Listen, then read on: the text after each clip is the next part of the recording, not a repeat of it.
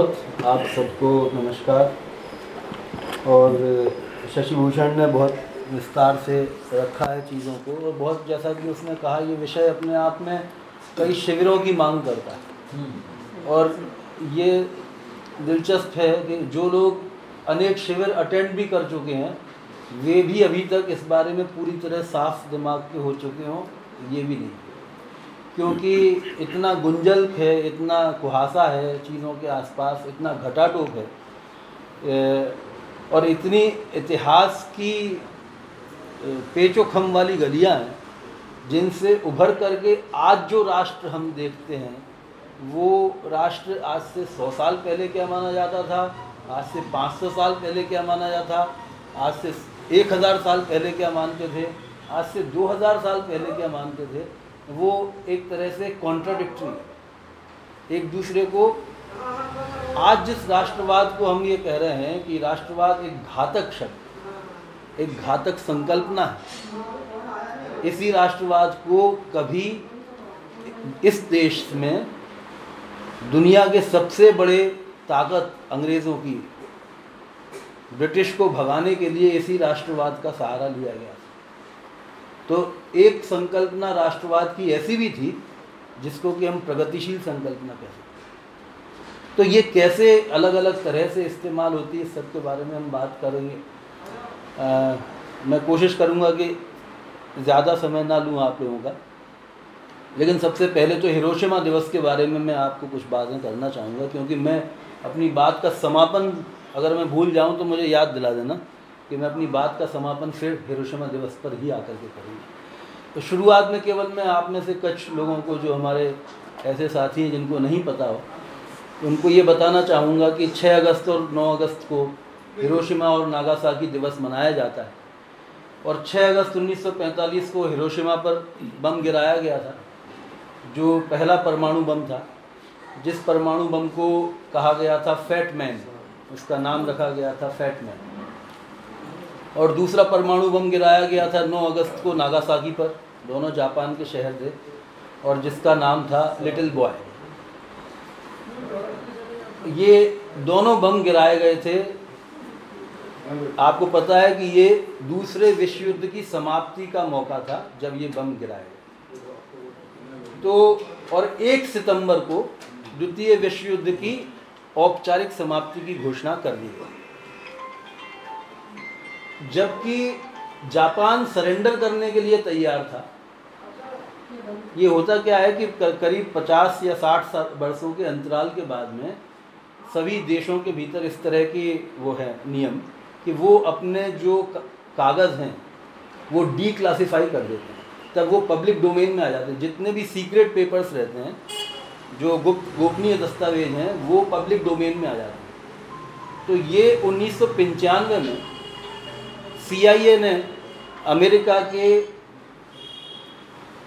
11 लाख कागज़ जो थे, वो 11 लाख कागज़ डी क्लासीफाई किए। उससे उन्नीस में ये पता चला कि जापान सरेंडर करने के लिए तैयार था, द्वितीय विश्व युद्ध समाप्त हो चुका था, हिटलर खत्म हो चुका था तो अमेरिका ने फिर जापान पर बम क्यों गिराया? ये बात समझने की ज़रूरत है। और गिराया तो एक गिरा था। एक गिराने के बाद तो मामला ख़त्म हो गया तो फिर बनी गए आप एक तरह से, आपने युद्ध फतेह कर लिया। फिर दूसरा क्यों गिराया? और बम की जो इसने शुरुआती कविता पढ़ी थी अज्ञे की, उसमें मुझे अदुनीस की भी एक कविता याद आई, जो ईरान के प्रसिद्ध कवि और राजेश जोशी ने उनकी कविता का ट्रांसलेशन किया था, कि ये चट्टान एक लड़के का सिर हुआ करती थी। तो इस तरह से एक लाख पैंतालीस हज़ार लोग अभी थे और एक क्षण के बाद वो नहीं थे। एक सेकंड के भी हिस्से में वो राख में बदल चुके थे। तो ऐसा काम दोबारा क्यों करने की ज़रूरत पड़ी जब उनकी जीत एक बम गिरा करके हासिल हो चुकी थी? इसको समझने की थोड़ी सी ज़रूरत है कि आपको पता है कि हिटलर के खिलाफ फासिज्म के खिलाफ, फांसीवाद के खिलाफ जो फौज लड़ रही थी, वो तीन फौजें थीं जो अलाइड फोर्सेस कही जाती थी। इन तीनों ने, ये तीनों भी आपस में दोस्त नहीं थे। एक इंग्लैंड था, क्योंकि इंग्लैंड जो था, वो पीछे हटता हुआ साम्राज्य था। पहले वो सबसे बड़ा साम्राज्य था। लेकिन पहले विश्व युद्ध से दूसरे विश्व युद्ध के बीच में इंग्लैंड को कई जगह से पीछे हटना पड़ा। दूसरा, अमेरिका था जो व्यापार के मामले में धीरे धीरे आगे बढ़ रहा था। और तीसरा, आपको याद होगा कि 1917 में सोवियत संघ बन गया था। तो एक तीसरी ताकत जो थी दुनिया के भीतर उभर रही थी, वो सोवियत संघ की थी। और सोवियत संघ सबसे नज़दीक सबसे नज़दीक मोर्चे पर था। असल में सोवियत संघ की फौजें जो थी, वो लड़ रही थी हिटलर की फौजों के साथ। और सबसे बड़ा नुकसान भी दो करोड़ लोगों के मारे जाने का अपने दो करोड़ लोगों के खोने का और अपने इंडस्ट्रियलाइजेशन को जो उन्होंने हासिल किया था 1917 से लेकर के 1936 सैंतीस तक, उस पूरे इंडस्ट्रियलाइजेशन का 90 फ़ीसदी खत्म हो जाने का नुकसान सोवियत संघ को झेलना पड़ा था। इंग्लैंड और अमेरिका अपनी खाल बचाने के लिए कि कहीं हम तक ये लपट ना पहुँच जाए, इसलिए सोवियत संघ के पीछे पीछे चल रहे थे। अब आप सोचिए कि सोवियत संघ ने हिटलर को हरा दिया तो दुनिया में सबसे बड़ा असर जो था वो सोवियत संघ का जिन जिन यूरोप के देशों में हिटलर ने कब्जा कर लिया था, चेकोस्लावाकिया, हंगरी, यूरोप के बहुत सारे देश, नॉर्वे, ये सब, पोलैंड तो इन सारे देशों से सोवियत फौजें वापस लौटी। वापस लौटी तो ये सोवियत फौजें वहाँ पर लाल झंडा गाड़ती हुई लौटी। और वहाँ पर राजाओं की सत्ता चल रही थी, वो राजाओं की सत्ता हटा करके जनवादी सत्ता, डेमोक्रेटिक सत्ता बिठाने की कोशिश की। वहाँ चुनाव होंगे, लोग बदले जाएँगे, राजा नहीं बने रहेंगे। इस तरह से एक सिस्टम वहाँ उन्होंने कायम करने की कोशिश की। इसका नतीजा ये हुआ कि दुनिया का ग्लोब का आधा हिस्सा लाल हो गया। अब ये आधा हिस्सा लाल था और साम्राज्यवाद का जो इंग्लैंड और अमेरिका जो थिए थे, वो सोच रहे थे कि अब अगर सोवियत संघ सबसे ज़्यादा प्रभावी भूमिका में आ जाएगा तो हमारा कौन मानेगा? जहाँ पर हमारा असर है, वो भी खिसकता जाएगा। ये पहले ही हो चुका था। आप में से जो लोग जानते हैं कि कल्याणकारी राज्य की अवधारणा 20 के दशक में जब मंदी का दौर था और बहुत ज़्यादा मजदूर, बेरोज़गारी ये सब हो रहा था, लोगों को वेतन नहीं मिल रहा था। तब फिर सरकार ने जो पूंजीवादी देश थे, उन्होंने ये तय किया था कि हम कल्याणकारी राज्य मना अपनाएँगे। हम लोगों को राज्य के खजाने से पैसा देंगे, ताकि बाज़ार चल सके। वो लोगों के भले के लिए नहीं देंगे। वो इसलिए देंगे कि हम उनकी जेब में खर्च करने लायक पैसा हो, उनकी क्रय शक्ति हो ताकि वो जाकर के बाज़ार से चीज़ें खरीद सकें।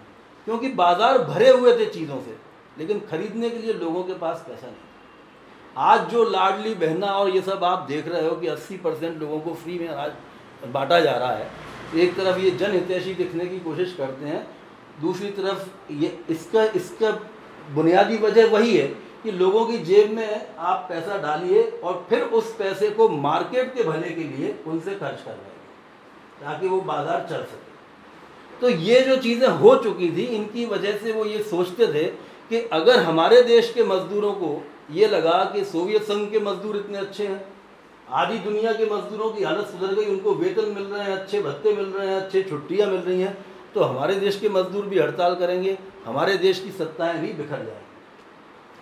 तब उन्होंने ये सोचा कि अपना दबदबा कायम रखने के लिए ये ज़रूरी है कि हम कुछ ऐसा कारनामा करें जिससे कि दुनिया में हमारा सिक्का माने तो उस वक्त जॉर्ज ट्रूमैन अमेरिका के राष्ट्रपति थे। उनकी और अभी एक फ़िल्म आई है, हिंदी में और अंग्रेज़ी में भी आ चुकी है ओपन हाइमर जो न्यूक्लियर बम बनाने वाला जो 6 अगस्त को बम गिराया गया था, वो बम बनाने वाले वैज्ञानिक की कहानी है। उसी पर वो फ़िल्म अभी आई है। तो वो ओपन हाइमर के भीतर भी ये है कि उनकी और इनकी बहस होती है। जॉर्ज ट्रूमैन जो राष्ट्रपति थे, उनको वैज्ञानिक कहते हैं कि ये टेस्टेड नहीं है। इसलिए इसको किसी निर्जन स्थान पर या फिर समंदर के भीतर इसका प्रयोग करना ठीक रहेगा। हमें पता नहीं है कि इसका लोगों के ऊपर क्या असर पड़ता है, वनस्पतियों पर क्या असर पड़ता है। तो उन्होंने कहा कि नहीं। ट्रूमेन ने यह कहा मीटिंग में जिसका, जिसके मिनट्स उन्नीस में बाहर निकले, दस्तावेज़ बाहर निकले, ट्रूमेन ने कहा कि हमें इसे आबादी पर गिरा करके ये देखना है कि इससे कितनी व्यापक जनहानि हो सकती है। तो ये उन्होंने टेस्टिंग के लिए हिरोशिमा का एक मौका चुना और दूसरा जो बॉम्ब था तो इसमें से एक जो था, उन्हें गिराना था निर्जन जगह पर, एक गिराना था आबादी वाली जगह पर लेकिन एक बॉम्ब का निशाना चूक गया और दोनों बॉम्ब आबादी वाली जगहों पर जाकर के गिर और हमने इस दुनिया के भीतर मतलब लाखों लोगों को तो एक क्षण में खो दिया, लेकिन आज तक हिरोशिमा के भीतर से विकिरण जो है न्यूक्लियर विकिरण, वो खत्म नहीं हुआ।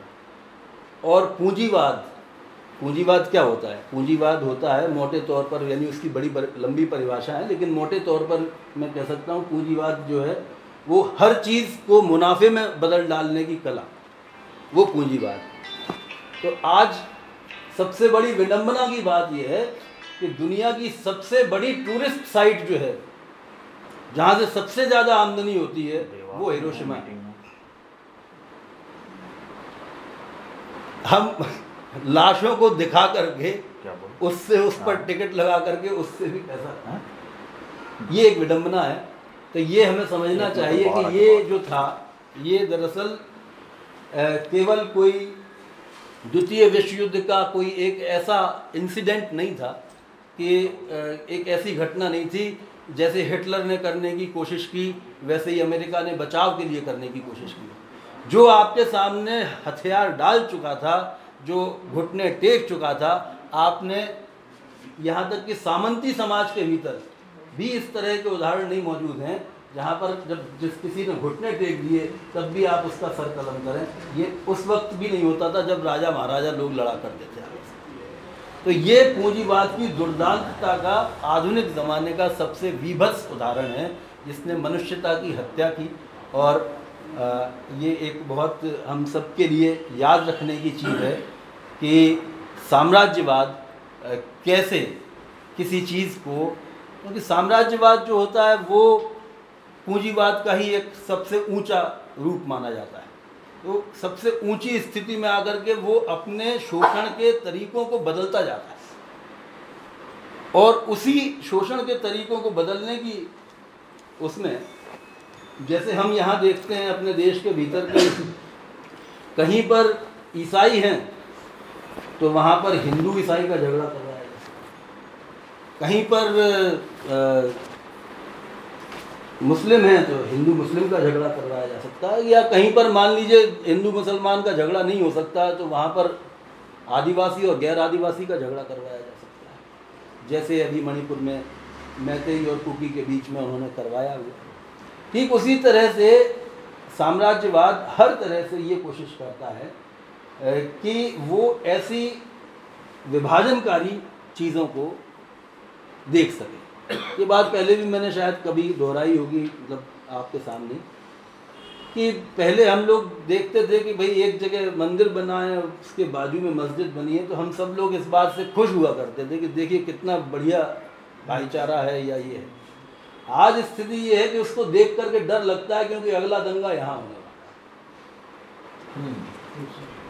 तो जो चीज़ ये आपको शायद पता होगा शा, शाह आलम कैंप है जो गुजरात में अहमदाबाद में। वहाँ पर आज भी ये है कि वहाँ एक सूफी संत हुआ करते थे जो हिंदू थे। और शाह आलम जो थे वो भी सूफी संत थे वो मुसलमान थे। तो दोनों दोस्तों दोनों दोस्त थे और उन्होंने अपनी वसीयत इस तरह से की कि भाई मेरे पास जो आएगा वो तुम्हारे उस वहाँ माथा टेक करके आएगा। और जो यहाँ आएगा वो उधर माथा टेक करके आएगा। तो आज तक उन्होंने अपनी दोस्ती को उस तरह से कायम रखा। लेकिन वो दोस्तियों को दुश्मनी बना देने में कोई ज़्यादा देर नहीं लगा बहरहाल यहाँ तक तो मैं अपनी बात आपको आज के दिन के तौर पर भी बताना चाहता था। हाँ अरे जी अब जो भारतीयता की संकल्पना है उस संकल्पना पर अपने आप में देखिए ऐतिहासिक रूप से बहुत सारी चीज़ें हैं। वो जो शशि भूषण ने कहा कि बुद्ध से शुरू होती है, ये बुद्धवादियों का भी एक मानना है। उसके अलावा जो इतिहासकार हैं, वो उसको और पहले से मानना शुरू करते हैं। फिर इरफान हबीब जैसे या रोमिला थापर जैसे जो इतिहासकार हैं, जिनकी की दृष्टि, वैज्ञानिक दृष्टि और जो अपने आप को सुधारने के लिए भी तैयार रहते हैं, या रामचरण शर्मा जैसे इतिहासकार जो थे, उन्होंने ये माना कि जब आज से पाँच हज़ार साल पहले या दो हज़ार साल पहले जिसे बुद्ध मान रहे थे भारत, जिसे महाभारत काल में भारत कहा जा रहा था, वो भी दरअसल भारत का एक हिस्सा ही था, जहाँ तक वो लोग पहुँच पाए थे। बाद में उसे आर्यावर्त भी बोलने लगे। और जो सह्याद्री की जो जोन है, जैसे हमें भारत कहने के लिए हमें आमतौर पर जो चीज़ें सिखाई जाती हैं, वो ये कि जिसके पैर छूता है समंदर और जिसके मस्तक पर एवरेस्ट तना हुआ है हिमालय है। तो ये भौगोलिक संरचना के तौर पर एक संकल्पना एक देश की भारत की खड़ी की जाती रही है बहुत पहले से। लेकिन अगर आप इस भौगोलिक उससे देखेंगे तो पूरा का पूरा उत्तर पूर्व आपका हिस्सा नहीं होना चाहिए। बंगाल का जो टुकड़ा उधर अलग से लटका हुआ है वो आपका कायदे से इस भौगोलिक उसमें आना ही नहीं चाहिए। और अगर देखेंगे तो सहयाद्री वाला हिस्सा आपको उत्तर और दक्षिण में पूरी तरह विभक्त कर देता है। नर्मदा घाटी आपको विभक्त कर देती है ऐसे। पूरे ऊपर और नीचे को विभक्त कर देती है। तो आप उसको भी पूरी तरह से भारत केवल भौगोलिक आधार पर नहीं कह सकते। तो भौगोलिक आधारों पर देश की एक समय में कुछ पहचान हुआ करती थी। जब तक देश उस तरह से देश नहीं थे जो आज की स्थिति में देश है। आज जो अर्थ बदले हैं चीज़ों के तो एक देश की पहचान धीरे धीरे वो उस पर भी बनी जैसे भगवत रावत कहते हैं कि मेरा देश तो मेरी मैं अपने देश जा रहा हूँ। आप यहाँ पर जो इंदौर में मजदूर काम कर रहा है वो बिहार जा रहा है उत्तर प्रदेश जा रहा है तो वो कहेगा मैं तो अपने देश जा रहा हूँ। हम्म। अब भाई तू तो देशद्रोही हो गया मतलब। हाँ, तू मालवा में काम कर रहा है पैसा यहाँ से कमा रहा है और जा रहा है अपने देश। तो ये एक देश की वैसी भी संकल्पना जो आज तक लोगों के मन में अपनी तरह से बसी हुई है, उसको हम कभी निरादर नहीं करते उसका लेकिन वो संकल्पना को आपको जैसे जैसे सभ्यता के सोपान हम चढ़ते गए, लोग आपस में ज़्यादा जुड़ते गए, जुड़ने के बाद ये ज़रूरत पड़ी जब खास तौर से दूसरे विश्व युद्ध के बाद में ये बात समझ में आ गई कि अगर साम्राज्यवाद की वजह से हम आपस में लड़ते रहेंगे, बिना समझौता किए तो हमें एक दूसरे को ख़त्म करने की स्थिति में आ जाएँगे, इंसानियत खत्म हो जाए, क्योंकि आपको याद है कि शीत युद्ध के समय पर स्पेस वॉर की बात चल रही थी, कि हम अंतरिक्ष में लड़ाई लड़ेंगे, रूस और ये, वो उपग्रहों से लड़ाई लड़ने वाले थे। तो ऐसी स्थिति में उन्होंने सोचा कि हम अगर दो बड़े मुल्क हैं, उन्हें अगर अपना झगड़ा तय करना है तो वो तीसरे गरीब मुल्क पर निशाना साध करके करेंगे। तो आपको ये याद होगा कि उसके बाद इराक पर हमला हुआ, लेबनान पर हमला हुआ, अफ़गानिस्तान पर हमला हुआ, लीबिया पर हमला हुआ, होंडुरास पर हमला हुआ, निकारागुआ पर हमला हुआ, कितने ही देशों पर। और वो सारे हमले किए गए इसलिए नहीं कि उनसे सीधे अमेरिका को कोई दिक्कत थी, बल्कि उन्हें अपनी ताकत साबित करनी थी दूसरे पक्ष के एवज उनके सामने। तो ऐसी स्थिति में देश के अर्थ बदलते गए। अभी हम लोगों ने कुछ समय पहले एक नाटक बनाया था और आप में से शायद कुछ दोस्तों ने वो देखा भी हो। वो वो नाटक था धीरेन्द्र मजुमदार की माँ। वो महिला है जो 1920 के दशक में 25 के दशक में अपने बच्चे को, वो चिटगोंग में रहती है, जो बांग्लादेश में है आजकल, वो चटगांव की महिला है, चटगांव के भीतर वो देश की आज़ादी के आंदोलन में भाग लेती है। और वो देश जब आज़ाद होता है तो 1947 में वो देश बांग्लादेश बन जाता है। वो तो भारत की आज़ादी के लिए लड़ी थी अपने बच्चों को कुर्बान किया लेकिन वो देश बन गया बांग्लादेश। चलो उसने कहा ठीक है बांग्लादेश बन गया मैं बांग्लादेश मतलब तब वो बांग्लादेश नहीं बना था सॉरी तब वो पूर्वी पाकिस्तान। बना था। तो अब पूर्वी पाकिस्तान ने अपनी आज़ादी की जंग छेड़ी। उस वक्त में दो ही देश थे जो धर्म के आधार पर बने थे एक इसराइल और एक पाकिस्तान, जो मज़हब के आधार पर बने थे। तो उन्होंने कहा कि चलिए जो नया देश बना है, हम इस देश के भीतर रहेंगे। जो हमारी भूमि है, जहाँ पर हम पैदा हुए हैं, हम उसी को आगे बढ़ाएँगे। तो पूर्वी पाकिस्तान के भीतर फिर दमन हुआ लोगों का, पश्चिमी पाकिस्तान की सत्ता के द्वारा। तो आपको याद है कि मुजीबुर रहमान के नेतृत्व में वो लड़ाई लड़ी गई और 1971 में बांग्लादेश बना, मुक्त हुआ। अब वो उसने बांग्लादेश के भीतर भी अपने बच्चों को खोया। तो एक महिला जो लड़ी भारत की आज़ादी के लिए और जब बांग्लादेश का युद्ध हुआ तो वहाँ से जो एक करोड़ लोग शरणार्थी बन करके भारत आए उनमें वो भी भारत आई। वो उस उस नाटक के हिस्से में वो पूछती है इंदिरा गांधी से कि क्या मैं इस देश में शरणार्थी हूँ जहाँ के लिए जिसकी आज़ादी के लिए मैंने इतने बच्चे को अब ये तो मेरे से पूछ करके तुमने लगेजा नहीं खींची ना। हम तो इस देश की आज़ादी के लिए लड़ रहे थे। तो देश आपने किससे पूछ करके बनाया कैसे बनाया वो राज्य व्यवस्था क्या की ये सब हम सब जानते हैं कि ये बड़ी एक विचित्र स्थिति है। अगर आज पाकिस्तान मान लीजिए उन्नीस सौ सैंतालीस में बना जो हम कहते हैं उन्नीस सौ सैंतालीस में बना उनके इतिहास को जाकर के आप पढ़ेंगे तो वो इतिहास उनका वही होगा जो पूरे भारत का इतिहास वो इति, उस इतिहास को अपना इतिहास बताएँगे कि हम तब की वो हैं। हमारे यहाँ नालंद क्या वो नालंदा तो बिहार में था वो तक्षशिला हमारे यहाँ पर था। ये चीज़ें हमारे यहाँ थी तब से हमारा ये सिल्क रूट था तमाम चीज़ें। तो ये जो देश की संकल्पना है वो रा, राज्य के आधार पर जो बनने वाली देश की संकल्पना है वो तो एक स्थिति है कि आपने राजनीतिक आधारों पर सोचा। लेकिन जैसे रामविलास शर्मा जी जो हिंदी साहित्य के बहुत बड़े अध्येता थे और उन्होंने अपनी तरह से एक जो ये बात कर रहे थे शशिभूषण की, राष्ट्रीयता। राष्ट्रीयता और राष्ट्रवाद में फ़र्क है। तो राष्ट्रीयता क्या चीज़ तो राष्ट्रीयता को उन्होंने उन्होंने एक नया शब्द, यानी पहले के शब्दों से, अलग जगहों से ला करके उन्होंने कहा था कि राष्ट्रीयता का अर्थ है जाति।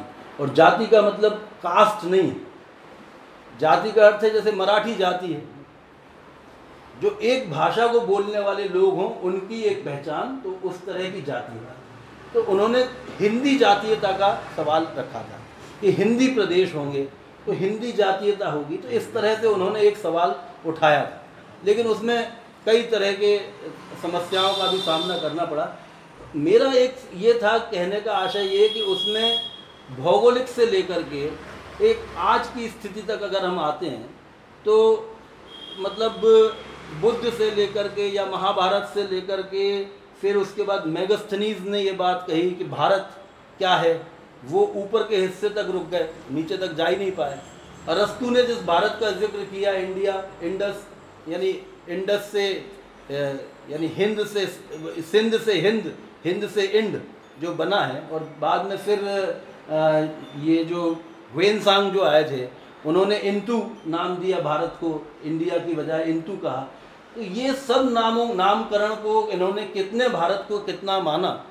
इन, इनकी नज़र में भारत जो था, इन सबकी नज़र में अलग अलग था। कोई कहीं रुक गया, कोई थोड़ा और आगे आ गया, कोई कहीं आ गया। अब आप आ जाइए अल बरूनी और अमीर खुसरो और शॉपेनहावर और मैक्स मूलर बाद तक के जो जर्मनी के। इन लोगों ने जो भारत की संकल्पना की और इनने जिस भारत का ज़िक्र किया तो अब अमीर खुसरो तो कहते ही हैं कि इतना व्यवस्थित अपने इतिहास का, दर्शन का व्यवस्थित दस्तावेजीकरण करने वाला कोई दुनिया में कोई और देश नहीं है। अलबरूनी दुनिया भर में घूम चुके थे।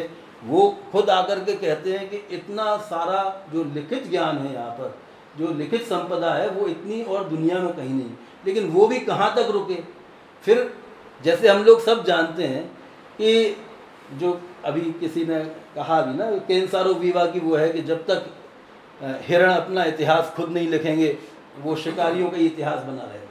तो वैसे ही जो इतिहास या जो भूगोल जिन्होंने जाना भी, वो जाना कहाँ तक का क्या उनको गोंड राजा, राजाओं का, या भील राजाओं का कोई अता पता था? उनके तो संपर्क में भी नहीं आए होंगे। जो लोग केरल के ज़रिए आए, उनके लिए भारत केवल उतना सिरा था। वो बहुत बरसों तक भारत उनके लिए केवल दक्षिण का उतना ही सिरा बना रहा। वो उसके आगे ही नहीं उनके लिए भारत वहीं तक था। जो लोग ऊपर से आए हैं, आर्यावर्त, उनके लिए आर्यावर्त खत्म हो गया था। जहाँ ये महाराष्ट्र का, जहाँ से गोंड आना शुरू हो जाता है, वहाँ तक उनके लिए भारत खत्म था। उसके बाद वो भारत नहीं जानते थे। तो ये सारी पहचानों के साथ में आखिरकार जैसा देश उन्नीस सौ सैंतालीस में हमने हासिल किया, वो देश एक स्वप्न का देश था। कि हम ऐसा देश बनाएँगे। अब तक चाहे भौगोलिक पहचानों पर हो, चाहे साहित्यिक पहचानों पर हो, चाहे भाषाई पहचानों पर हो, चाहे कपड़े की पहचानों पर हो, चाहे खान पान की पहचानों पर हो, अब हम इतने लोग हैं इसमें शरीक।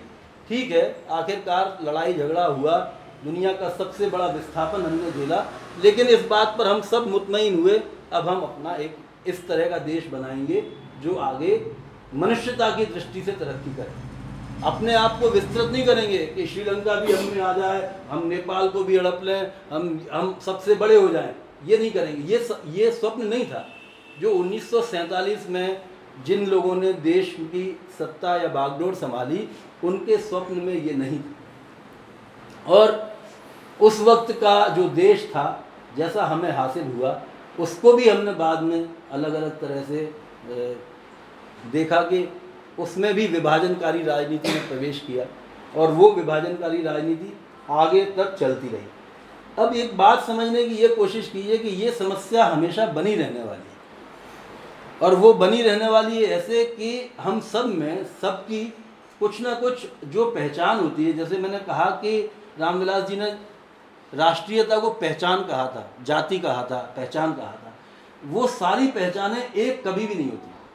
किसी भी एक इंसान की एक पहचान नहीं होती।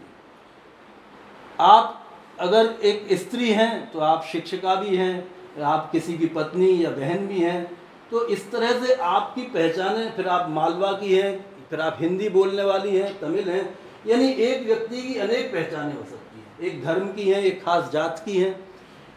इतनी सब पहचानों के साथ में दो तरह की चीज़ें होती हैं। जो लड़ाने वाले हैं वो आपकी उस पहचान का इस्तेमाल करेंगे जो जिस पर से लड़ाई खड़ी की जा सके जब उन्हें लड़ाने की ज़रूरत पड़े। और दूसरी आमतौर पर सबसे बड़ी दो पहचानों के आधार पर लोग जुड़ते थे।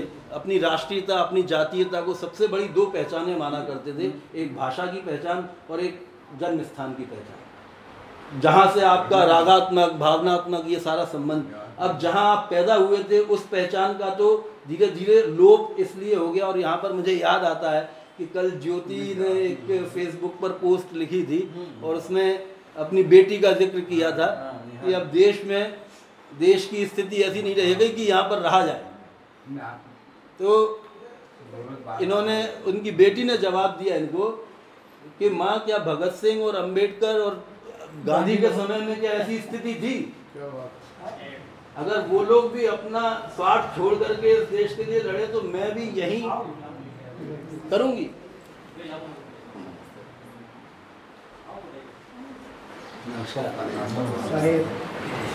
कैसा स्वास्थ्य है आपका? हम ठीक हैं।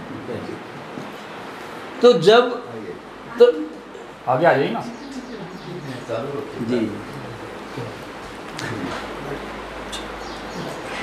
तो इसका मतलब ये हुआ कि आज जो ज्योति की बेटी कह रही है कि मैं इस देश के लिए लड़ूँगी, उसके उसके लिए देश का अर्थ अभी तक वो है जो 1942 में 1947 में, उस वक्त के लोगों में, जो क्रांतिकारियों में, भगत सिंह में था, या जो अंबेडकर में था, या जो नेहरू में, गांधी में था।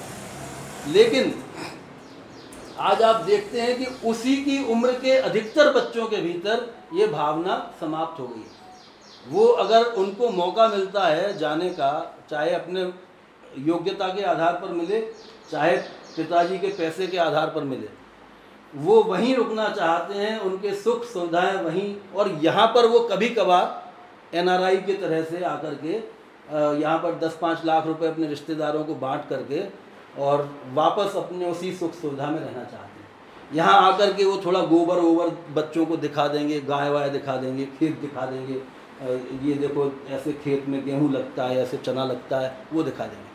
तो उनकी पहचान में एक भावनात्मक कोना भारतीयता का बचाए रखते हैं, और आजकल सरकार ने इसके लिए दोहरी नागरिकता का प्रावधान भी किया है। कि आप जो है, दो जगह के नागरिक भी हो सकते हैं। अभी उसको पूरी तरह अमल में नहीं लाया गया, लेकिन अगर आप जो है वो पैसा देंगे तो यहाँ के नागरिक भी हो सकते हैं। जब आपका मन करे, यहाँ जाइए जब आपको लग रहा हो कि अरे ज़्यादा हल्ला गुल्ला हो रहा है, मणिपुर में भी दंगा हो रहा है, हरियाणा में भी दंगा हो रहा है, मानेसर में भी दंगा हो रहा है, अभी वहाँ ठीक नहीं है तो आप यहाँ के नागरिक बने रहिए जहाँ अच्छा चल रहा है। अगर आप यूरोप में हैं और ब्रेक्सिट हो रहा है और वहाँ से भगाया जा रहा है लोगों को, या ऑस्ट्रेलिया में हमले हो रहे हैं भारतीयों के ऊपर तो चलो अपन हिंदुस्तान चलते हैं। तो आपके पास में सुरक्षा के आपने दो टापू, तीन टापू इस तरह के बना लेंगे। आप दोनों जगहों के नागरिक बने रह सकते हैं, आपकी वो पहचान दोनों जगहों की पहचान अपनी सुविधा से इस्तेमाल करने वाली बनी तो ये जो पहचान का सवाल है, ये हमेशा आपको कहीं ना कहीं इस चक्कर में जो भी फंसेगा, ये मेरा अपना, आपके सामने ये मतलब बाकी तो मैंने राम, रामविलास शर्मा जी से, रामचरण शर्मा जी से, इरफान हबीब से या रोमिला थापर से सीखा, जो मैं आपके सामने बता रहा हूँ। लेकिन ये जो बात मैं कह रहा हूँ, ये मेरी अपनी एक समझदारी की बात है कि जब तक आप किसी भी एक इस तरह की पहचान पर उसको अपनी प्रमुख पहचान बनाने के साथ में जोड़ेंगे, कभी ना कभी आप एक ऐसी अवस्था में आ जाएँगे जब आपको किसी के खिलाफ खड़ा कर दिया जाएगा। आप दाढ़ी रखते हैं तो आप दाढ़ी नहीं रखते हैं तो। आप किसी भी स्तर पर, आप स्त्री और पुरुष को एक दूसरे के खिलाफ खड़ा कर दिया जा सकता है। किसी भी भाषा के स्तर पर एक दूसरे के खिलाफ हम देख चुके हैं, भाषा के दंगे हुए हैं। तमिलनाडु के भीतर आज तक हिंदी के बोर्ड लगाना प्रोहिबिटेड है। पूरे देश में जहाँ पर रेलवे के बोर्ड देखेंगे आप तो तीन भाषाओं में रहते हैं। हिंदी के बोर्ड तमिलनाडु में लगाना उन्होंने अभी कर दिया हो तो पता नहीं, लेकिन अभी तक कई जगहों पर प्रतिबंधित है और बल्कि लगाएँगे तो अगले दिन दंगा हो जाए पूर्वोत्तर में भी मारे जाते हैं भाषा के तो भाषा के आधार पर लड़ाया जा सकता है किसी भी आधार पर। आप पैंट शर्ट पहनते हैं आप चोटी रखते हैं कि नहीं रखते आप धोती पहन करके जा रहे हैं आप क्या भाषा बोल रहे हैं आप टीका लगाए हैं नहीं लगाए किसी भी चीज़ के आधार पर आपको एक पहचान के भीतर कैद करके बाकी पहचानों को आपके खिलाफ लड़वाया जा सकता है। इसलिए मेरा सोचना यह है कि जब भी हम चाहे भाषा की पहचान चाहे देश की पहचान, और मैं उन सबसे ऐतराज़ अपना दर्ज करता हूँ यहाँ सार्वजनिक रूप से, जिन्होंने किसी भी स्तर पर, किसी भी पहचान को बड़ी पहचान माना। शायद इसी वजह से रविन्द्रनाथ ठाकुर ने राष्ट्रवाद को एक बुरी चीज़ कहा था। शायद इसी वजह से मार्क पेन ने यह कहा था कि राष्ट्रवाद जो है, वो सुअरों का आखिरी शरण स्थली है। क्योंकि आप राष्ट्रवाद को लेकिन मैं इसके साथ ये स्काउंड्रल स्काउंड्रल आप सुअर कह लो, कमीने कह लो मतलब और खराब शब्द भी कह सकते हैं, लेकिन अपन यही रुक जाते हैं। हाँ इससे सुअर बुरा मान सकते हैं। इसलिए लफंगे ठीक है। हाँ। तो तो मतलब उन्होंने ये सोच करके कहा था, लेकिन लेकिन उनके सोच में जो जब ये बात थी, तब उनके सोच में ये बात नहीं थी कि आपको लड़ना भी जो लोग आपको इस तरह की पहचानों के भीतर महदूद करके लड़ाना चाहते हैं, आपको उन्हें केवल ये नहीं कहना है कि राष्ट्रवाद खराब चीज़ है। अब आप चाहे कितनी ही सदाशयता के साथ में ये बात कह हैं लेकिन ये बात चाहे हम सौ गोष्ठियाँ करके कहें, ये मुमकिन नहीं होगा कि हम सब लोगों को इस बिना पर इकट्ठा कर सकें कि राष्ट्रवाद छोड़ो और विश्व नागरिक हैं अपन तो। इसलिए लड़ाई झगड़ा नहीं करना। आप इस बिना पर लोगों को इकट्ठा नहीं कर सकते। इसलिए अगर देश की आज़ादी की लड़ाई लड़ी गई तो उसमें अठारह सौ सत्तावन के राष्ट्रवाद को इस्तेमाल किया गया।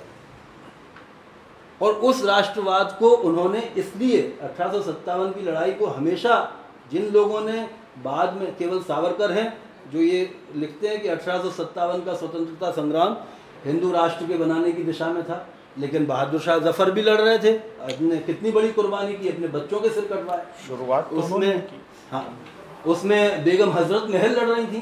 बेगम हज़रत महल ने रानी विक्टोरिया के फरमान के खिलाफ एक फरमान जारी किया अंडरग्राउंड रहते हुए कि नहीं हम जो है हम तुम्हारी रियाया नहीं है।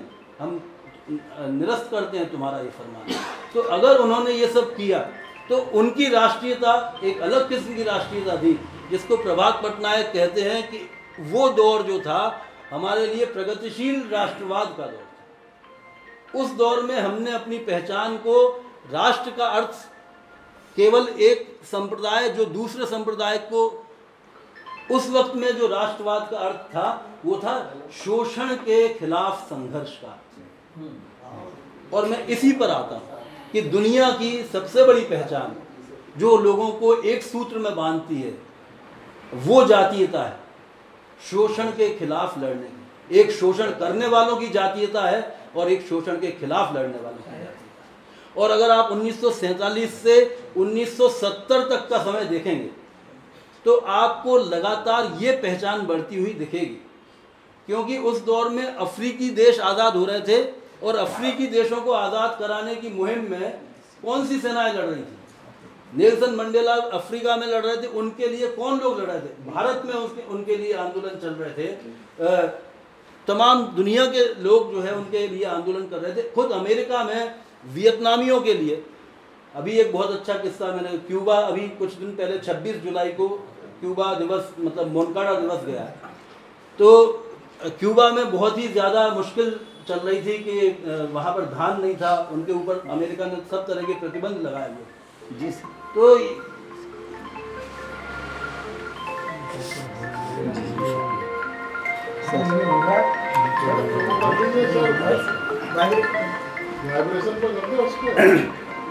नहीं ये चाय हो जाए। असल में दो बातें होती हैं। एक तो ये रहता है कि चाय हो गई मतलब अब आप उपसंहार कीजिए जो कि मैं सब नहीं नहीं। नहीं मैं आखिरी हिस्से में ही हूँ। क्योंकि मैं इस बात पर ज़ोर देना चाहता हूँ। ना ना वो कुछ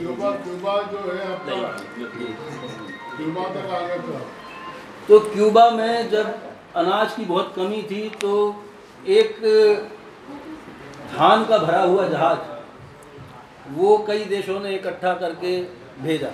भारत से भी एक एक एक एक जहाज़ भेजा गया था जिसमें कुछ एक हज़ार टन गेहूँ गया था। जिसको फिजल कास्ट्रो ने खुद वहाँ पर स्वागत किया था। तो वो जब वहाँ पहुँचा तो फिदल कास्ट्रो ने कहा कि कुछ अपने लोगों से पूछा उन्होंने कि यार, वहाँ वियतनाम में भी लोग लड़ रहे हैं, उनके पास भी खाने पीने को कुछ नहीं है, खंडकों में है तो इसकी ज़रूरत उनको ज़्यादा है कि अपने को ज़्यादा है? तो उनके साथियों ने कहा जो उनके सलाहकार थे कि नहीं, उनको ज़्यादा है। तो उन्होंने कहा कि नहीं, ये ठीक नहीं है कि अपन चार लोग मिल करके तय करें फिर उन्होंने जहाज़ को वहीं रोक करके बिना खाली करवाए अगले दिन चालीस पचास हज़ार लोगों का एक पूरा मजमा वहाँ इकट्ठा किया कि ये चावल आया। और उन सबसे कहा कि भाई, लोगों को वहाँ ज़्यादा ज़रूरत है तो हम रखें कि वहाँ भेजें। और सारे पचास हज़ार, एक लाख जो भी लोग वहाँ थे, उन्होंने कहा कि वियतनाम को तो आपने अपना राष्ट्रवाद, अपनी राष्ट्रीयता, फिर मैं कह रहा हूँ राष्ट्रीयता मतलब पहचान, वो पहचान दुनिया के शोषित होने वाले लोगों के साथ की है या शोषण करने वाले लोगों के साथ की यही पहचान आखिर में हमारी अंतिम राष्ट्रीयता बनती है। लेकिन सच बात यह है, इस आधार पर लोगों को इकट्ठा करना मुश्किल होता है। इसलिए जब सोवियत संघ टूट गया तो दो, तब तक दो पहचानें थी, एक समाजवादी देश की पहचान, एक पूंजीवादी देश की पहचान। तब फिदिल कास्ट्रो ने एक तीसरी पहचान गठित की थी। उसने एक नया टर्म क्वाइन किया था।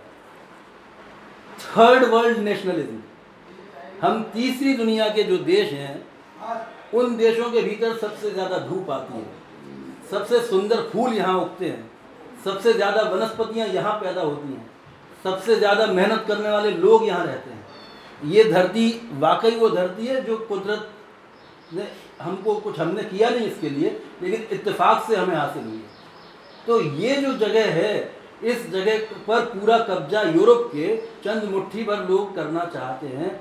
वो हमारे खेतों से, हमारे काम की चीज़ें ना उगा कर अपने पशुओं के लिए सोयाबीन उगवाना चाहते हैं। तो हम सारे तीसरी दुनिया के देश मिल करके क्यों ना आपस में एक साझेदारी ऐसी करें कि हमें इनकी ज़रूरत ना रहे।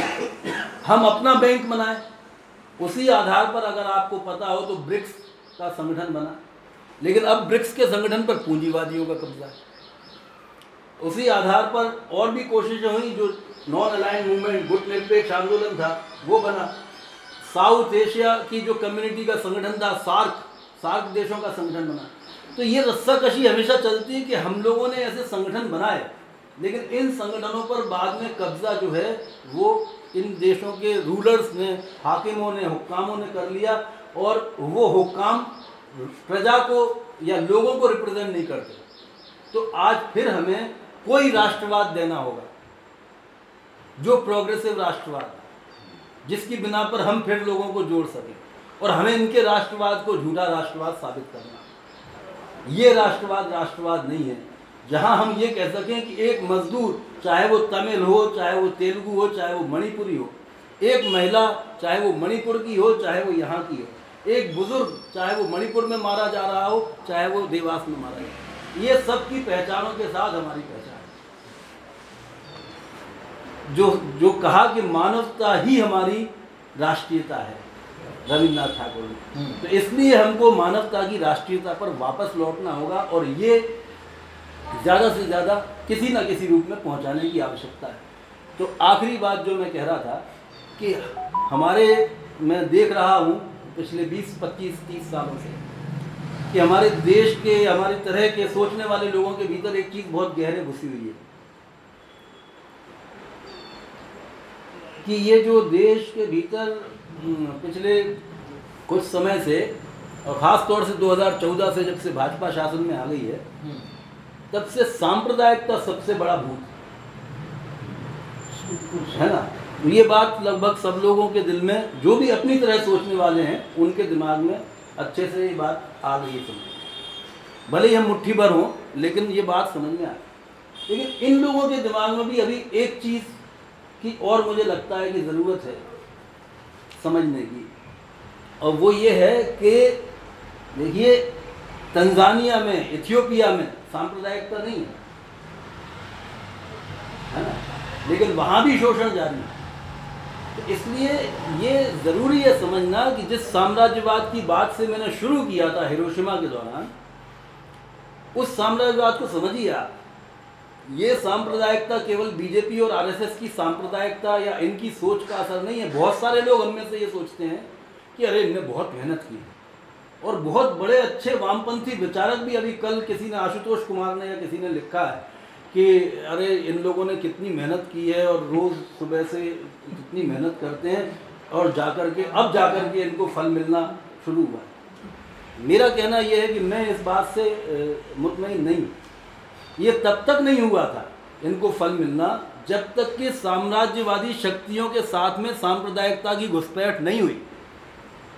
आप अगर याद करेंगे और अगर आपके पास सूत्र हैं आप अगर आर्टिकल्स देखेंगे ऑथेंटिक साइट पर जाकर के तो आपको पता चलेगा कि जितना अमेरिकी पैसा 2014 के चुनाव में आया है, उतना इसके पहले कभी नहीं आया। उसके इन्फ्लो को देखिए जितना ज़्यादा हमारी सब तरह की, केवल इतना नहीं कि हमने इसराइल के साथ में अपने फौजी रिश्ते बढ़ा दिए, जबकि हम वो पहला देश थे जिसने फ़िलिस्तीन के लोगों को, क्योंकि उनको उनके घर में ही बेघर कर दिया।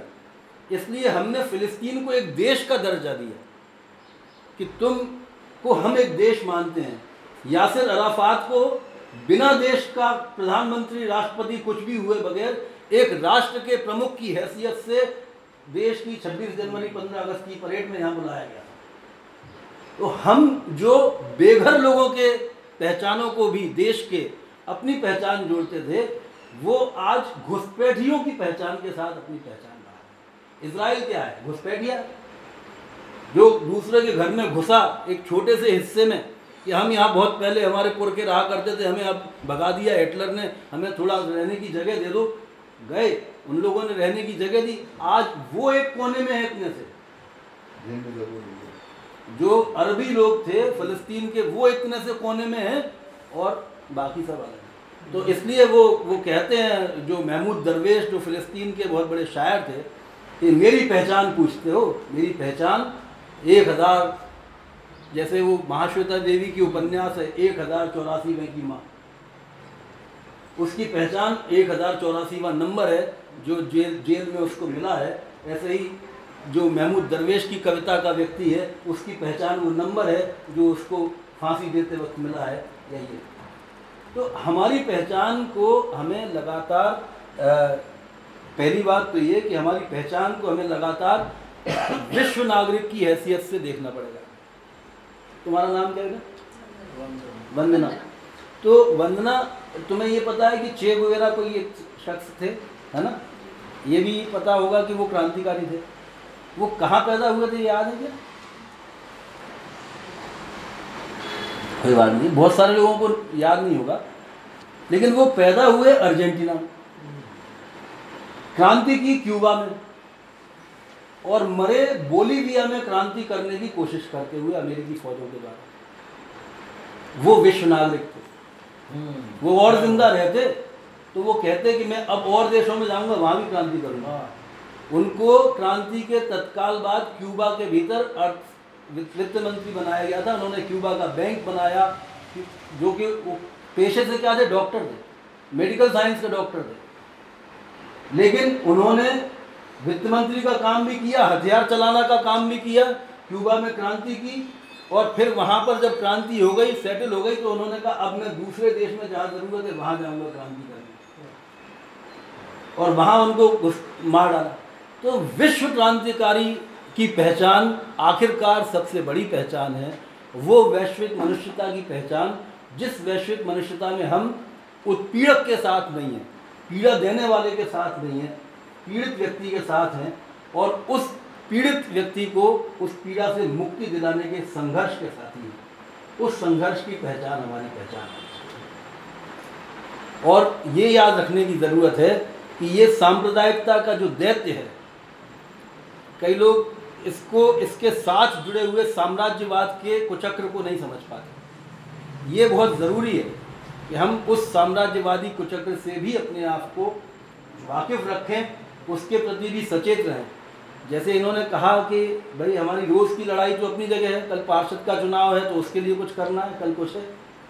तो नाली साफ़ करवाने की लड़ाई भी अपनी जगह हो सकती है, कुत्तों से बचने की लड़ाई भी अपनी जगह हो सकती है, पड़ोसी के कुत्ते से भी लड़ाई हो सकती है। वो सारी रोज़ की लड़ाइयाँ अपनी जगह। हैं लेकिन आखिरकार जैसे एक फौजी आता है छुट्टी पर तो वो रोज़ की लड़ाइयाँ भी लड़ता है। भाई दो महीने अगर घर पर आकर के रह रहा है तो पड़ोसी से भी लड़ेगा, रिश्तेदारों से भी लड़ेगा। लेकिन उसके दिमाग में सोच क्या होती है? कि भाई मैं लड़ाई में, मैं इसके लिए थोड़ी बनाऊँ कि यहाँ पर मुझे कोई मतलब कोई छुरा मार दे और चाकू मार दे मैं यहाँ मर जाऊँ? तो वैसे आखिरी तौर पर आपको भी, हमको भी सबको ये याद रखने की ज़रूरत है कि हमारी आखिरी लड़ाई आज की तारीख में साम्राज्यवाद के साथ में है, वो केवल सांप्रदायिकता के साथ में नहीं है। और ये बात मैं इसलिए कह रहा हूँ कि हम पूरा ज़ोर इस बात पर लगाते हैं कि हमारा अभी जो तत्काल तत्कालिक दुश्मन है, वो संघ है, वो भाजपा है, या उनके साथ जो लोग इकट्ठे हुए हैं वो हैं। तो भाई, फिर कल आ जाएगा फिर उन्हीं लोगों का समूह, जो लालू नीतीश हैं, जो ममता बनर्जी हैं, इनके ऊपर क्या भ्रष्टाचार के जातिवाद के कम मामले कल ये आकर के उसी तरह की स्थिति फिर से पैदा करेंगे ना। जैसी बनाई थी पहले, तभी तो आरएसएस वगैरह आ पाए। अगर ये पहले से नहीं होता तो फिर क्यों आता ये? तो हमें, ठीक है, आज फौरी तौर पर ये ज़रूरा है, ये ज़रूरत है कि हम इन शक्तियों को कमज़ोर करें, कम से कम इन्हें बाहर करें। लेकिन जो नई ताकतें बैठे, उनके ऊपर ये अंकुश रहना चाहिए केवल ये नहीं रहना चाहिए कि हाँ चलो अब ठीक है हमारे लोगों के ये कार्यक्रम हो जाएँगे थोड़े बड़े बड़े साहित्यिक आयोजन होने लगेंगे या अपने लोगों को कांग्रेस वालों को नौकरियाँ मिल जाएँगी। इतने में नहीं संतुष्ट रहना है क्योंकि आखिरकार ये सारे कर्म वो भी करते हैं। और साम्राज्यवाद के साथ में हाथ मिलाने का काम कोई मोदी ने आकर के नहीं किया है वो मनमोहन सिंह के ज़माने से शुरू हो चुका है। 91. 92 ग्लोबलाइजेशन का जो पीरियड है, इसलिए इन शक्तियों को पहचानना है, क्योंकि ये जो आज, जो कल तक टाटा बिरला थे, जिनको आज हम अडानी अंबानी के नाम से जानते हैं, ये कल तीसरे नाम से जाने जाएँगे। और ये हर जगह, जैसे मैंने कहा कि पूंजीवाद का का मुख्य पहचान ये है कि हर चीज़ में से मुनाफा कमाना वो लाशों पर से भी मुनाफा कमाएँगे। और वो कांग्रेस आएगी या बीजेपी आएगी उस सबसे मुनाफा पाएँगे इसलिए आखिरकार हमारी पहचान एक तीसरी दुनिया के देश की पहचान है जहाँ पर वो पहचान है जहाँ पर किसान खेतों में काम करते हैं और जहाँ अन्न उगता है और जिस अन्न का आज तक उनको पूरा हक नहीं मिलता। तो हमारी पहचान उस मजदूर की उस किसान की पहचान है। हाँ, मैं समझता हूँ कि का कुछ बोल रहे जी?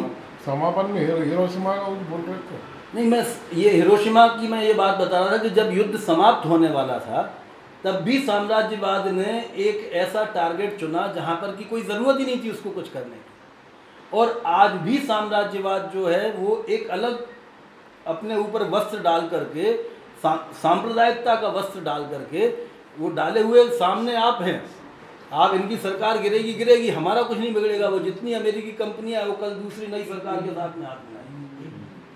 तो ये सा, हमारा साम्राज्यवाद को समझने का वो है कि केवल सांप्रदायिकता पर हम न रुकें।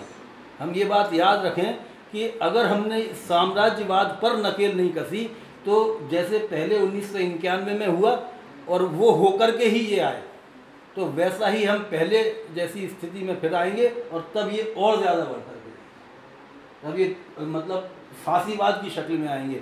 अभी तक ये सांप्रदायिक फांसीवाद की शक्ल में है ये पूरी तरह फांसीवाद की शक्ल में है। बस मैं इतना ही कहना चाहूँगा।